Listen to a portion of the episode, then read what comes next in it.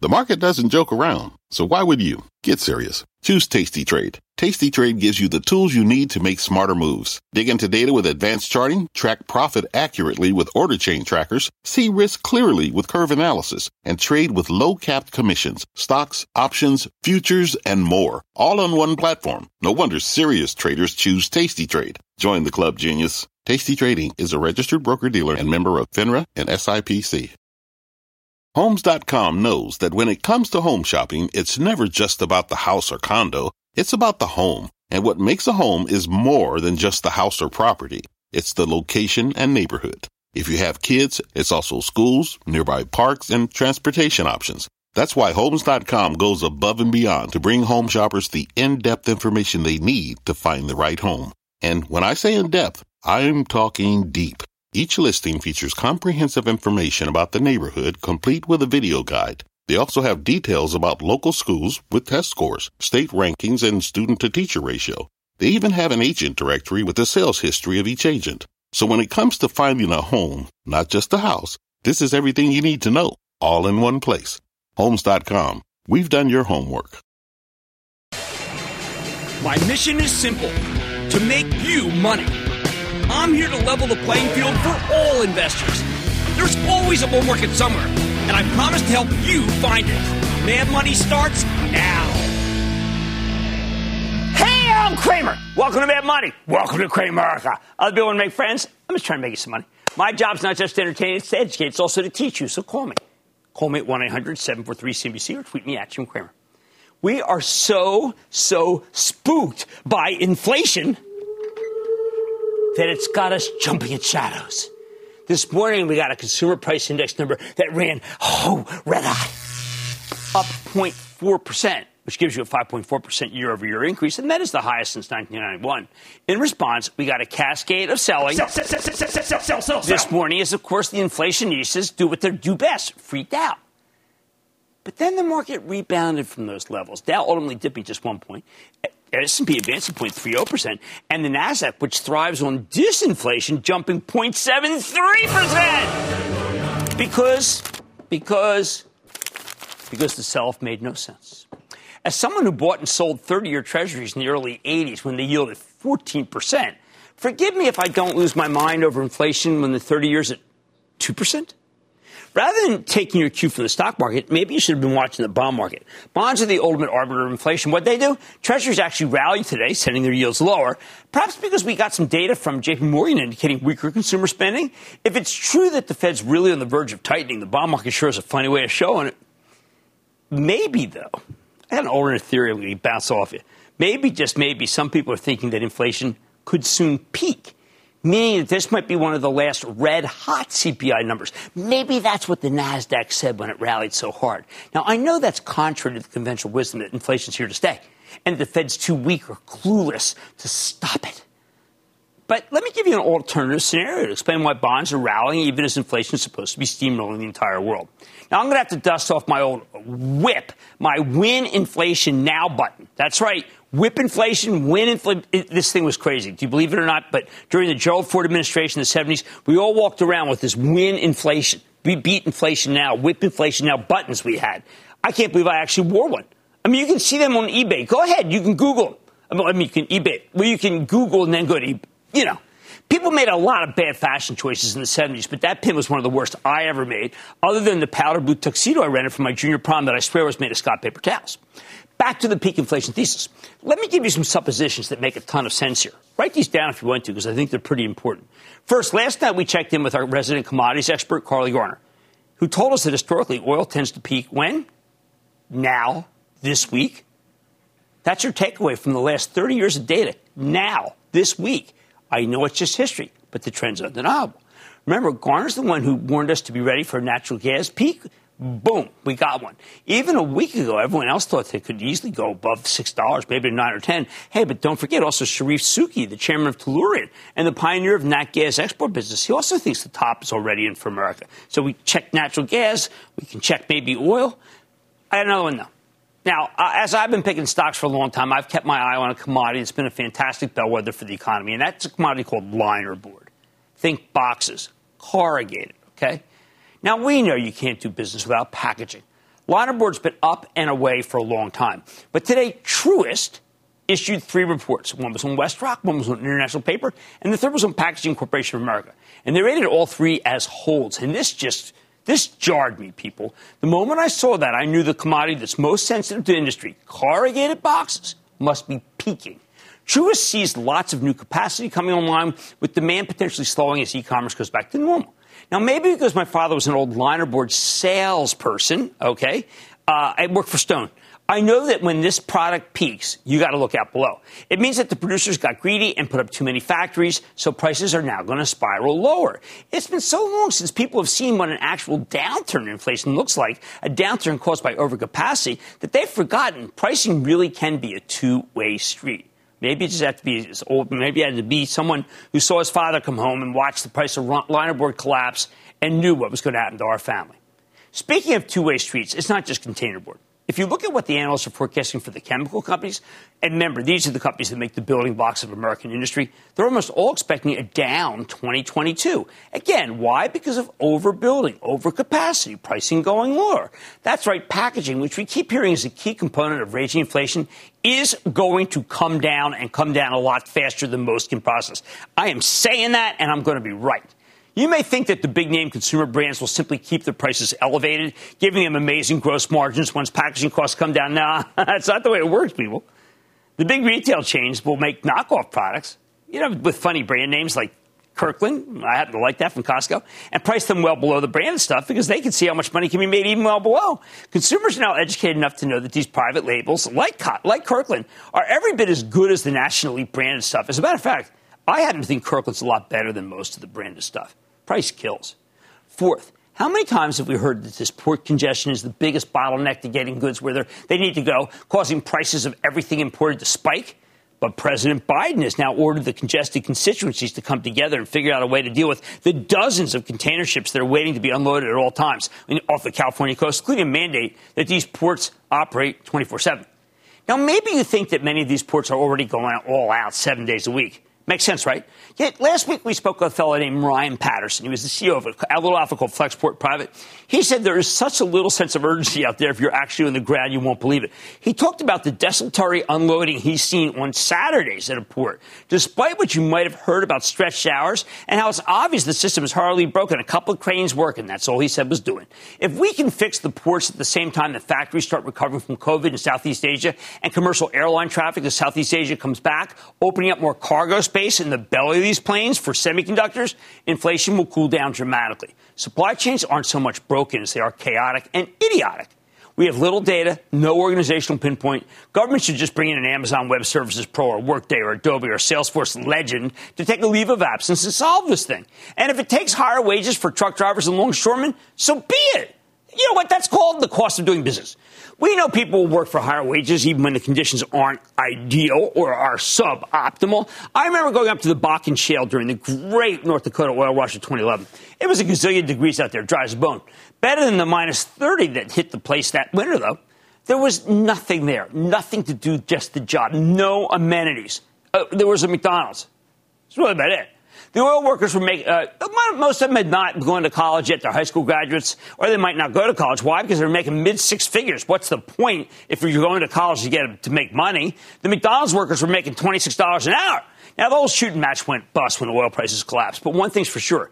It's easy to find workers if you're willing to pay them enough to do something that they don't even like. I did not meet a soul up there who was working there because they loved the job. You know what they loved? The money. If companies pay truckers what they deserve, enough where they love the work because they love the money, well, you know what happens? You get more truck drivers. And that's a much nicer drive than working in the oil fields of North Dakota. So the supply chain is solvable. You just have to recognize the newfound primacy of labor. And for a lot of people in capital, a lot of CEOs, that's just too hard to take. Shame on them. Now, there are individual signs of price degradation. We got mildly lower used car prices, but only after a huge run. Home sales are cooling as prices have gotten way too high for first time home buyers. Buyers. That will ultimately lead to lower home prices. Last week, we heard from Kraft Heinz that we had to get used to higher prices across the board for food stuff. And what happens this week? Corn collapses with a bumper crop. That's the kind of nonsense that occurs when everybody wants to raise prices and you got some guy from Kraft Heinz saying it's all, all going to hell and then corn, corn peaks and goes down. But what I'm uh, uh talking about occurs you, you got to forget this whole transit inflation. and get used to this new term. It's the first time you're going to hear it. It's called peak inflation. Turns out we don't need the Federal Reserve to destroy the economy in order to save it from inflation. With enough time, capitalism is going to solve the problems on its own. The bottom line how about this? Be patient. Don't panic. We're getting there. The seeds of deflation are being planted as we speak, and the blossoms, remember, I'm a gardener, and the blossoms will soon be self evident to all but those who want to bet against you, the Fed, and capitalism. I feel like going to Michigan. I feel like going to Jerry in Michigan. Jerry! Hi, Jim. Uh, thanks for uh, taking my call. Of course. Um, I am um, AT&T um, investor, and given the recent uh, drop in the stock price, I'm considering uh, uh, an additional investment between now and the time the uh, Time Warner and Discovery merger takes place. Right. Uh, just wondering your thoughts on that. I'm trying to find. Move. I usually keep sedatives on the desk. Where's the sedatives? I got the spam. I don't want you buying ATT. I think that that's one of the worst stocks. Now, 25, it's okay. Anybody have any sedatives? At 25, it's okay. Now, I don't want to miss around, Jerry. I, I, think that stock, if it goes up two bucks, you have to sell, sell, sell, sell. Bad balance sheet, bad management, bad ideas, bad. Okay? They should rename the ticker BAD. All right? Sorry to be so direct, but I think that people come to me for honesty, and that's what you're going to get.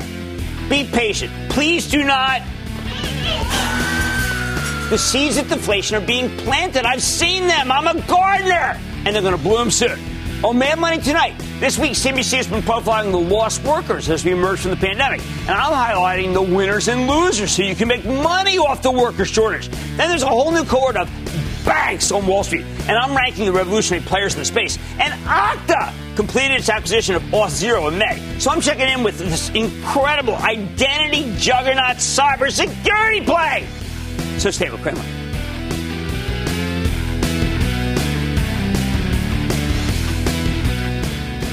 Don't miss a second of Mad Money. Follow at Jim Cramer on Twitter.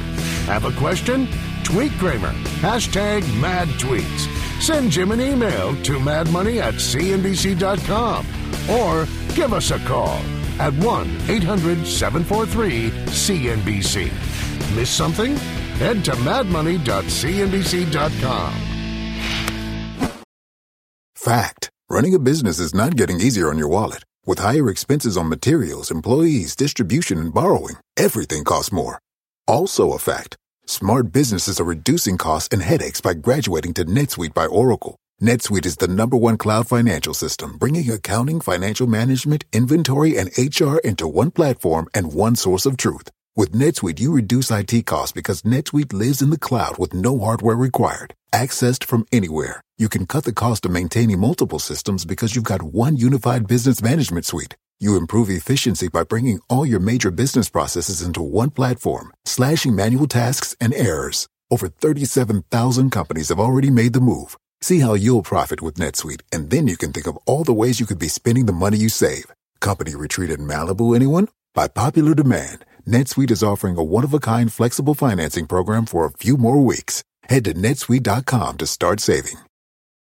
When you're hiring, the best way to search for a candidate isn't to search at all. Don't search, match with Indeed. Indeed is your matching and hiring platform with over 350 million global monthly visitors, according to Indeed data, and a matching engine that helps you find quality candidates fast. Use Indeed for scheduling, screening, and messaging to connect with candidates faster. Plus, 93% of employers agree Indeed delivers the highest quality matches compared to other job sites, according to a recent Indeed survey. Leveraging over 140 million qualifications and preferences every day, Indeed's matching engine is constantly learning from your preferences. Join more than 3.5 million businesses worldwide that use Indeed. Listeners of this show will get a $75 sponsored job credit to get your jobs more visibility at Indeed.com slash Mad Money. Just go to Indeed.com slash Mad Money right now and support this show by saying you heard about Indeed on this podcast. Indeed.com slash Mad Money. Terms and conditions apply. Need to hire? You need Indeed.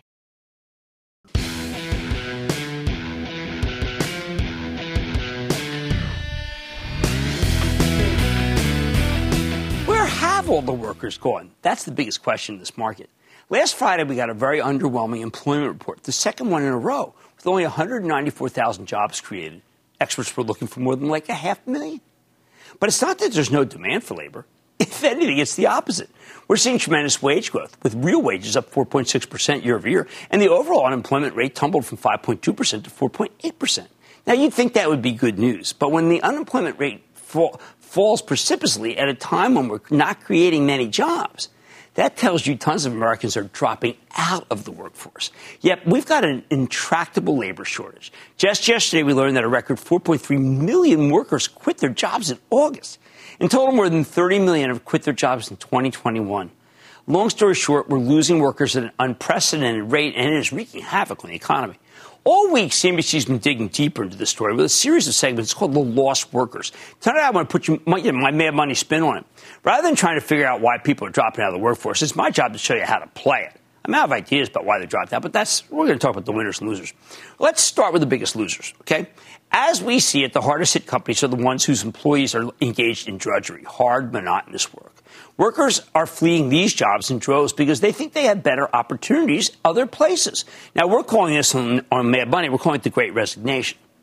Take FedEx. Remember, they flat out told us they're suffering from a worker shortage a few weeks ago? We weren't sure how much it was COVID or how much ennui. On the conference call, they cited their hub in Portland, Oregon, which currently only has 65% of its staffing it needs to handle its usual volume.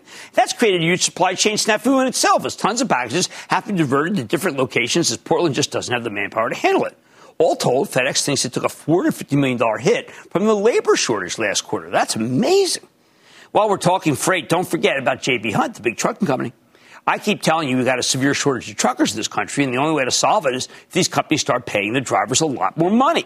J.B. Hunt and his peers are reluctant to go there because that's bad for earnings. But sooner or later, they're going to have to bite the bullet. They'll get a lot more traffic if they do. Let's hear what J.B. Hunt says. They report Friday. Beyond transportation, we're seeing strikes all over the place. People don't want to work physically demanding jobs that need to be done in person when they have other alternatives. So suddenly, organized labor has real relevance for the economy. We know Deere stock has been pummeled down more than 4% over the past four days not all just because corn price went down. It's also because workforce rejected a collective bargaining agreement on Monday. So a strike could be in the cards. So if you simply look deeper into the 4.3 million workers who quit their jobs in August, the biggest losses were in food services and accommodations, followed by retail, then healthcare and social assistance.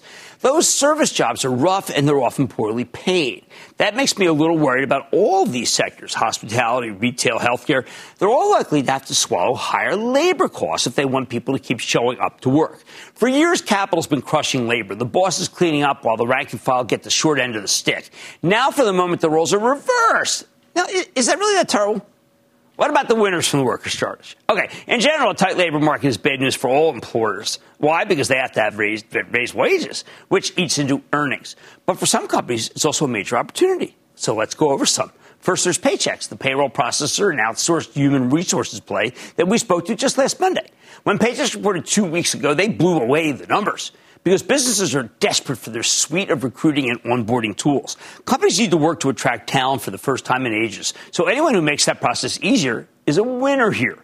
Beyond attracting and retaining workers, the labor shortage means companies need to invest in technology to boost productivity. They got to do more with less, and that's Salesforce.com, the king of the cloud. Especially now that they've got Slack. You wonder why that stock keeps going up? It's because of this, which helps people who are working remotely to coordinate with their colleagues, and we know that's a lot of that happening.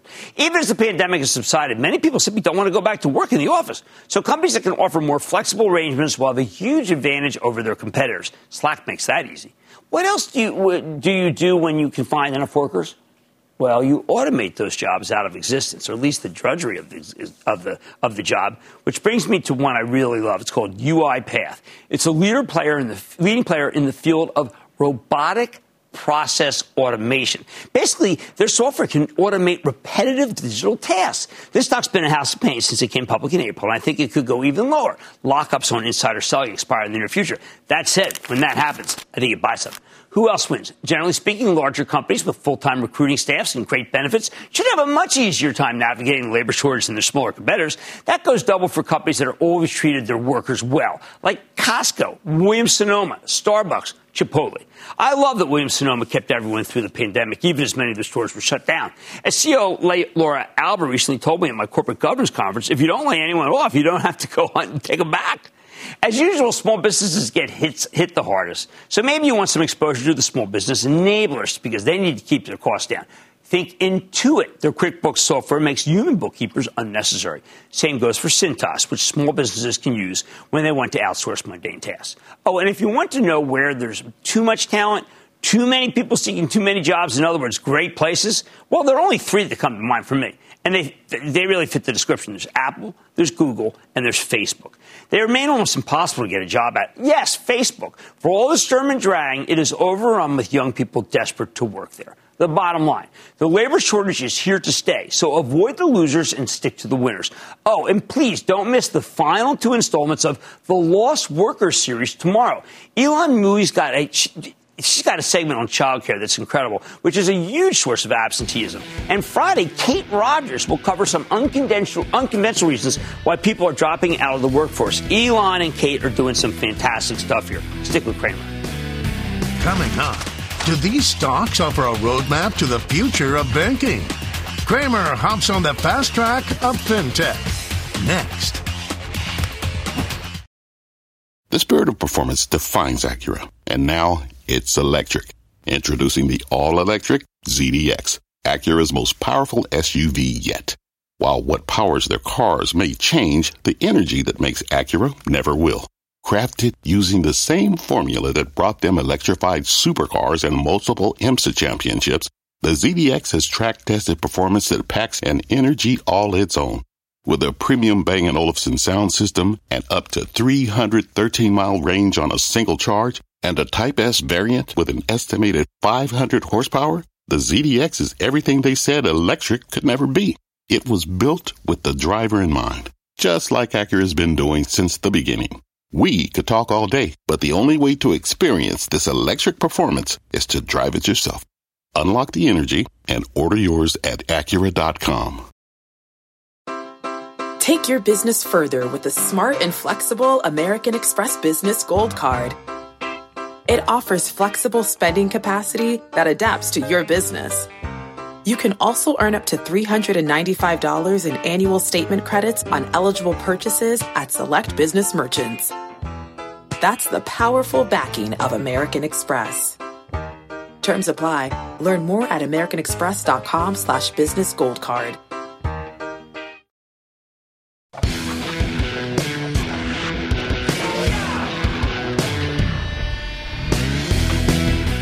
The last couple of months, the bank stocks have roared. But now that earnings season is upon us, that makes it difficult for them to clear an already high bar. Witness the sell off in JP Morgan after delivering what I thought was a good quarter. Now, there's a weird relationship between the banks and the financial tech stocks, and it's not explored enough on the show. When the banks are hot, fintech's cold. When the banks are cold, fintech's hot. Why? Because there's a ton of money in this market that's earmarked for particular sectors. When money managers want financial exposure without the actual banks, they swap into fintech. Then, when they like the banks, maybe because they think interest rates are going higher, that pool of money rotates back to their traditional banks. I bring this up because as earnings season gets rolling, the bank stocks are coming in hot, perhaps too hot. If the rest of them go like JP Morgan, which again reported stellar earnings, but gave, I felt, conservative color, sending the stock down hard, then it's possible we could have still one more exodus from the straight financials and one more love affair with the fintechs. So tonight I want to take a closer look at a particular area of fintech. It's a group of stocks that we're calling, starting tonight, the Nouveau Banks. Whew. Wow. I mean, my graphics people, the people that the 140 people behind this show are amazing. These are the tech savvy companies, including our 10 writers. These are tech savvy companies that younger people increasingly see as a viable alternative to the traditional banks. I got six of them, and I want you to write them down because these are going to be in your face for the next 10 years. They're household names among people who trade stocks. Now they need to be among you. PayPal, Square, and then here are the ones you really got to know Upstart, Affirm, Robinhood. You might know that already. And because this other one's been on our show a lot, SoFi. Let me take you through one, by one. Because long term, they're running circles around the old school banks. And I think they've got the whole industry running scared or in denial that they even have good businesses. I like these businesses much more than I like these deposit banks, far fewer restrictions. So let's start with two titans of the nouveau banks. Let's start with PayPal. I'll just write them down because this is like a class here, okay? PayPal, you got that? And then, because I want to make it simple, It's kind of a rectangle. Square. Uh, these are a pair of stocks that made you fortune since they came public six weeks. Six. Uh, what happened? What happened? I've been pushing PayPal since before it was spun off by eBay in the 30s. Now it's at 256. Although perhaps more important, it's pulled back from $310 at its peak over the summer. That makes it attractive. Everybody recognizes this one as a digital payments and online checkout solution. But in recent years, PayPal's gotten into a range of businesses that we typically associate with traditional banking. Their Venmo peer to peer payments business now handles payments and merchants. They've even got their own debit and credit cards. More important, in the last year, PayPal's going into overdrive. They've got a buy now, pay later platform, yeah, BNPL. They offer cryptocurrency trading, and they just launched their Sure app, which is like an all-purpose digital wallet that combines all these services onto one single platform. Oh, and now uh, PayPal's even letting people open up high-yield savings accounts through the, a partnership with Synchrony Bank. I think this is huge. Younger Americans have zero faith in the old guard of the financial system fairly or unfairly, the banks are hated companies. There's no trust, no trust. But PayPal under uh, uh, uh, under Dan Schulman, well, let me just tell you something.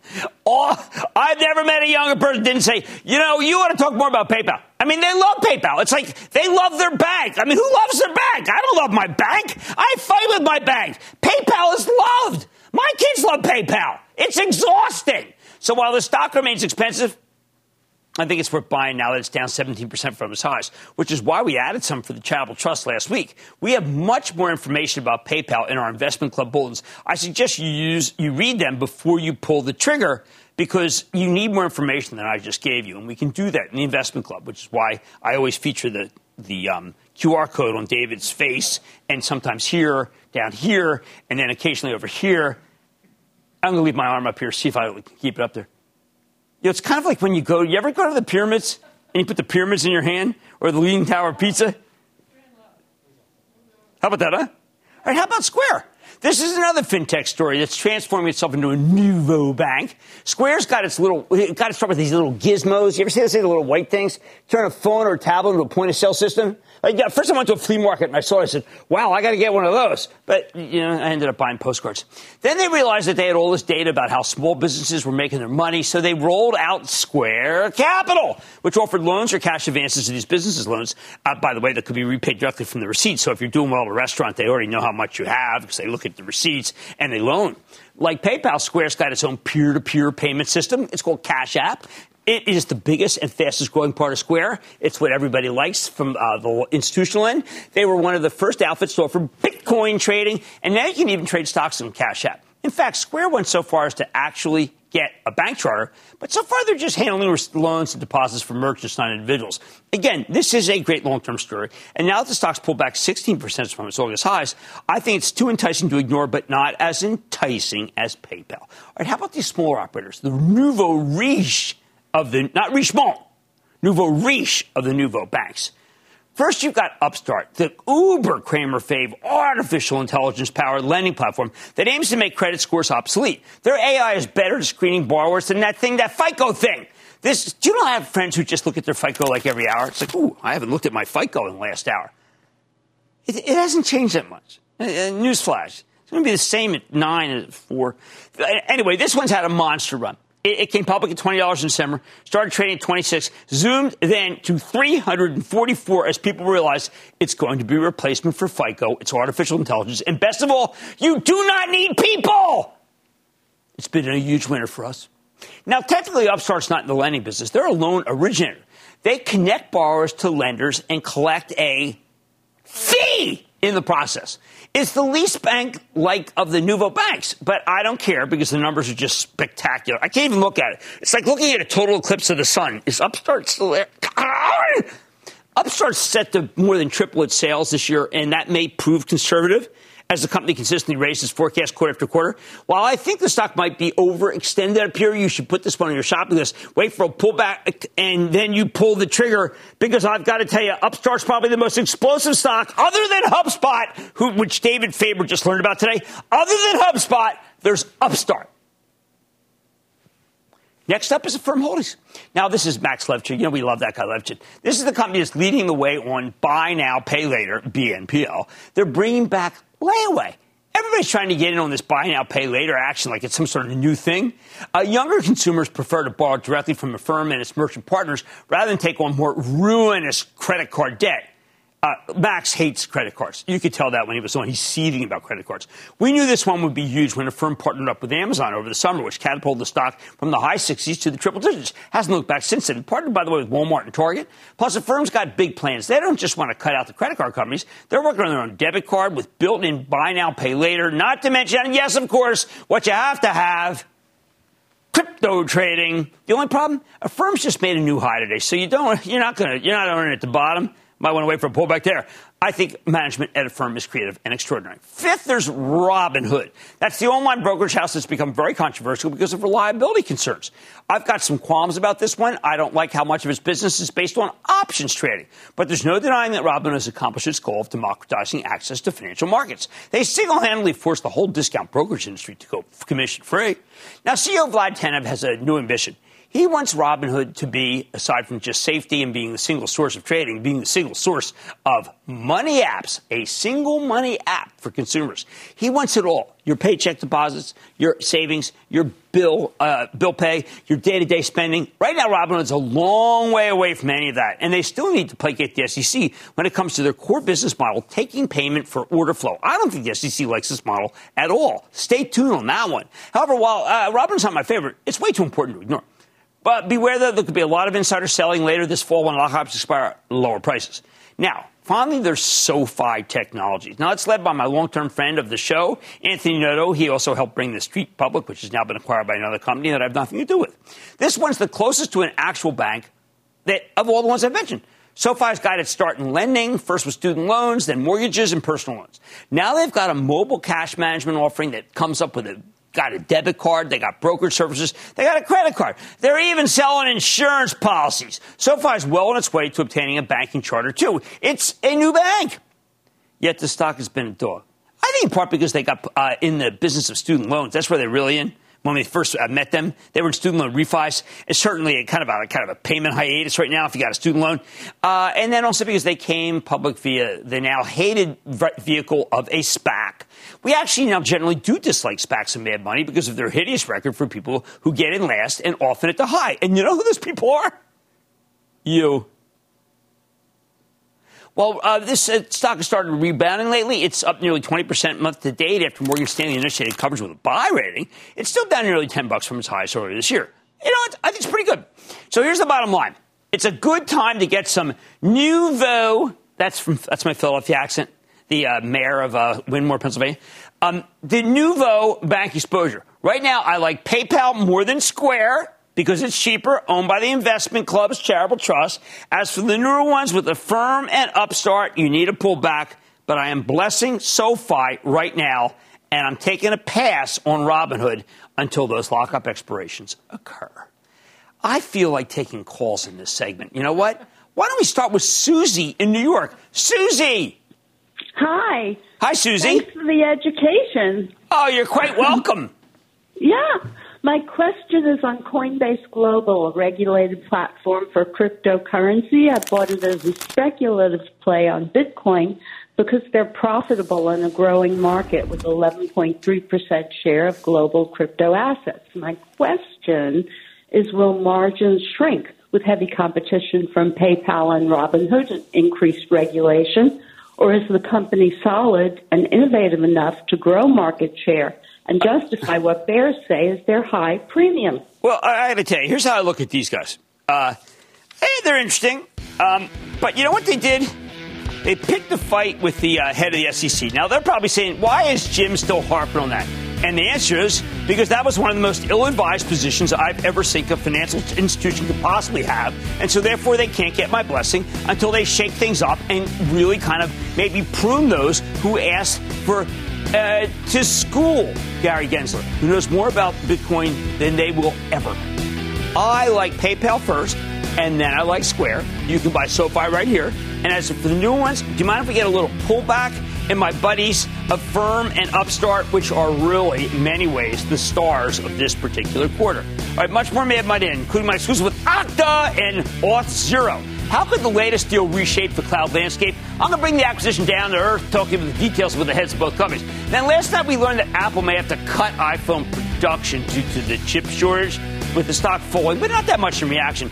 I'm sharing why my motto still holds true. Own it, don't trade it. And all your calls rapid fire tonight's edition of the Lightning Round. So stay with Cramer.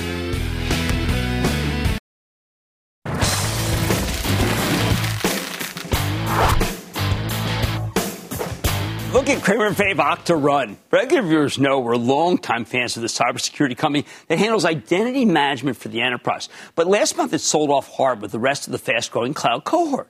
In the last two days, though, Okta's vaulted roughly 9%. Now, some of that's because of the turbocharged growth corridor suddenly back in style of the Wall Street Fashion Show.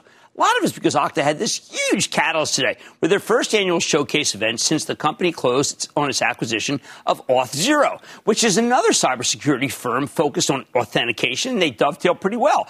I think the stock could have not more upside, but much more upside. Don't take it from me. Let's check in with Todd McKinnon. He's the co-founder, chairman, CEO of Okta, and Eugenio Pace. He's the co-founder and CEO of Auth0, which is now an independent business unit within Okta. Gentlemen, welcome back to Mad Money. Thanks for having us. It's great to be back on Mad Money, Jim. All right. Now, Todd, let me start with you because one of the things that I hear younger people and older people have a different view of your company. Older people like me are deathly afraid that someone's going to impersonate me. And Octostop say. Younger people are deathly afraid that they're going to have to spend a lot, a lot of time toggling back and forth, and the computer doesn't know them. How have you been able to put both together seamlessly so that both young and old like Okta?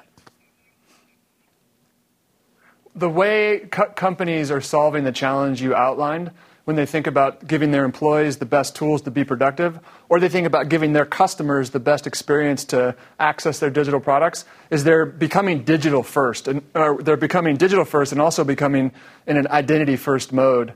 And what that means is that you balance both the ease of use for employees and customers along, along with the security concerns to make sure no one can be impersonated, no one can be hacked, no one can be broken into. That's how you take the best of both worlds ease of use and security. You take this identity first approach to it. All right. So, Eugenio, what is, what is that? Uh, what's Auth0 brought to the party? Since the, the fact is, is that only your company makes people feel safe enough to be able to be themselves and not worry about being impersonated. What we bring to the company is a developer mindset. I think you know, you know, the software is running everything. Everything's dependent on software, and that software is built by developers.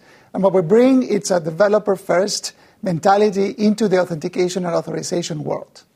Well, uh, the one thing that I'm concerned about, I hear about all these different hacks, and I keep thinking, well, a lot of times the, the hackers are somehow impersonating people, high level people at the company, or they're taking the place of high level people who have left. Well, if they have Okta, how can they impersonate? Well, it, I think this highlights the, the reality that it's a difficult job. You know, fixing this it uh, requires expertise and requires dedication, but it's not the main concern of any company. You know, if you're a bank, you're concerned with banks, or banking stuff. If you're in media, you're concerned about media and content.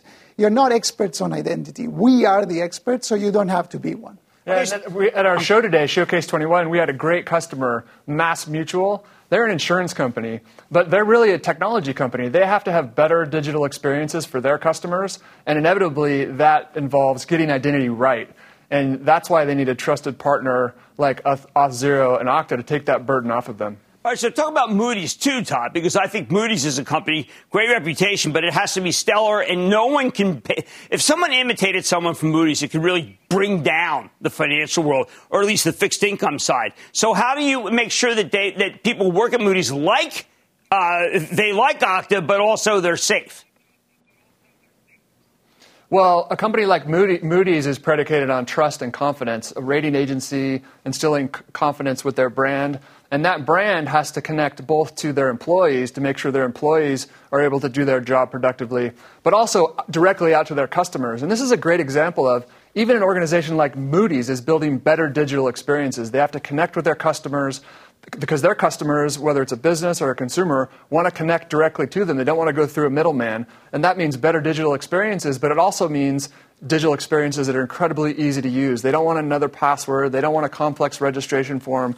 And when they get into the website or the mobile app, it has to be tailored to their specific needs.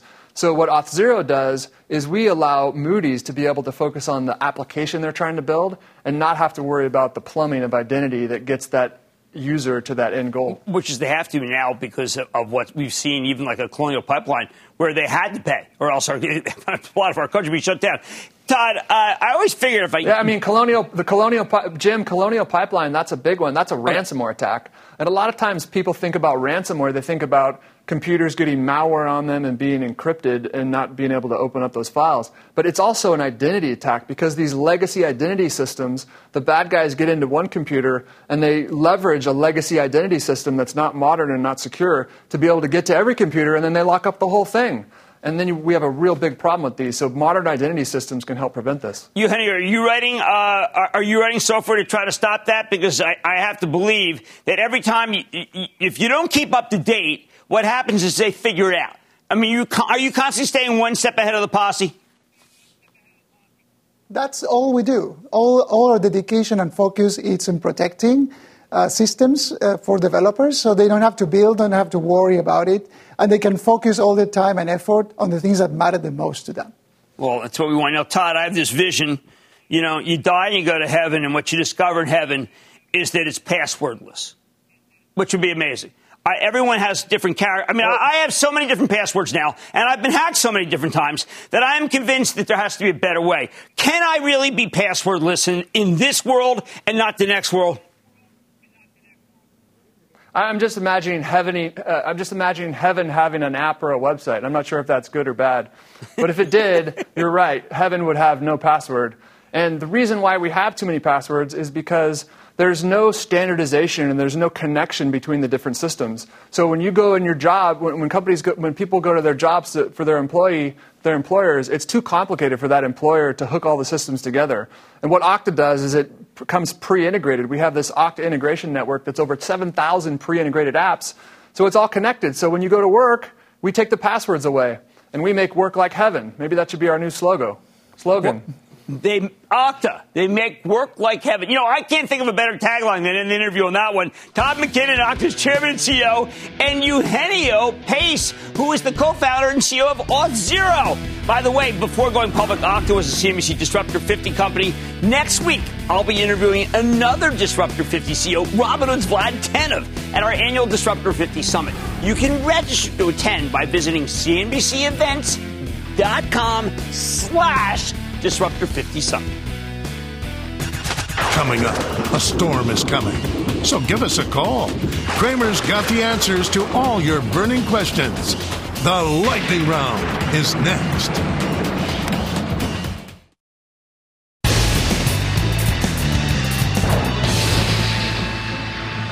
It is time. Time for the lightning round. And then the lightning round's over. Are you ready, Ski Daddy? It's time for the Light Round Quitters Let's go with Hal in Florida. Hal! Hey, Jim. Booyah. Booyah, Hal! Hey, let's talk a little bit of TTE, if you can. I me. like TTE. Good yield. I like this spinoff. It's terrific. These are the kinds of things I'm looking for, by the way. I like Enbridge, too. Don't forget, same price, same yield. Let's go to Clay in Massachusetts. Clay! Hey Jim, first time caller. Started listening back in college when I graduated in 2020. Yes. I know I know people my age like to give you a hard time on Twitter. I just want to say thank you for all the knowledge. Uh, they give me a hard Remember time. the investing club as well. I'm Teflon, believe me. I mean, you know, with yeah. the you know with a human face. Okay, go ahead. yeah, yeah. So the rising rates and inflation, I wanted to get exposure to some companies in the industrial space. So this company's annualized earnings over the past five years, 22 percent. Annualized free cash flow over the past five years, at 30 percent. They've been buying back shares over that period as well. Uh, balance sheet could be a little bit better, but growth rates do look favorable. What do you think of AGCO right here? Well, the, the balance sheet a little bit better. They bought back so much stock. I actually like that. Now, I would tell you that remember that if Deere has a long strike, AGCO's in like Flint. So I like the call. How about Jan in Washington? Jan. Hello there, Mr. Cramer. Jan, how are you? I am great. You are a treasure. And I want to thank you for freely sharing your vast knowledge of the market. Thank you very much, Jan. I appreciate that. Thank you. You make investing more exciting than oh, any I need sport. to keep people compelled so that they keep doing the work. How can I? Let's go to work together.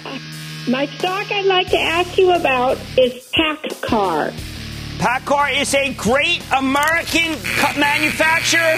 I like it very much. It's a little out of favor right now. That makes no sense to me. I think it's terrific. Okay. I also like Cummins. That's a twofer, and I thank you for those kind words. Let's go to Calvin in Kentucky. Calvin. How you doing, Professor Cramer? I am good. How about you, Calvin? I'm doing very well. Thanks for taking my call. My question uh, is about XL fleets. They've been really beaten down lately. XL fleet was one of the worst things I've done. I talked positively on the show. I had them on. I, I screwed up. I screwed up. Why? Because I got everybody was excited about hybrids. Me too.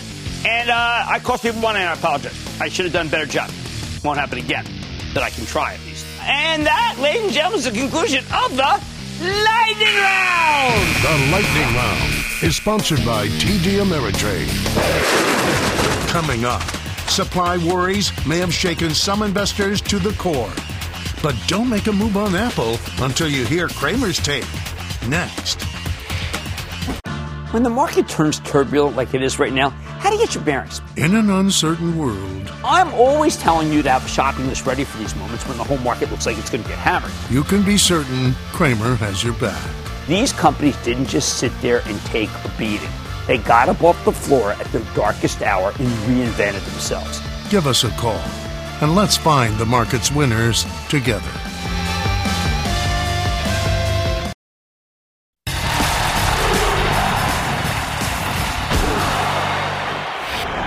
Here we go again with yet another round of worries about Apple's cell phone sales. Yet I remain sanguine and continue to earn for my charitable trust, which you can see by joining our investment club. How can I not be concerned when everyone else is fretting about Apple's supply chain woes? Simple. I've seen this movie many, many. 11 years ago, it was AntennaGate. The iPhone 4 had a problem with its antenna, and Apple stock got crushed. Although I don't blame you if you don't remember, given that it turned out to be a fantastic buying opportunity. I came rushing out on the main set on CNBC to tell you so. It was a seminal moment when Apple actually had a real hardware flaw.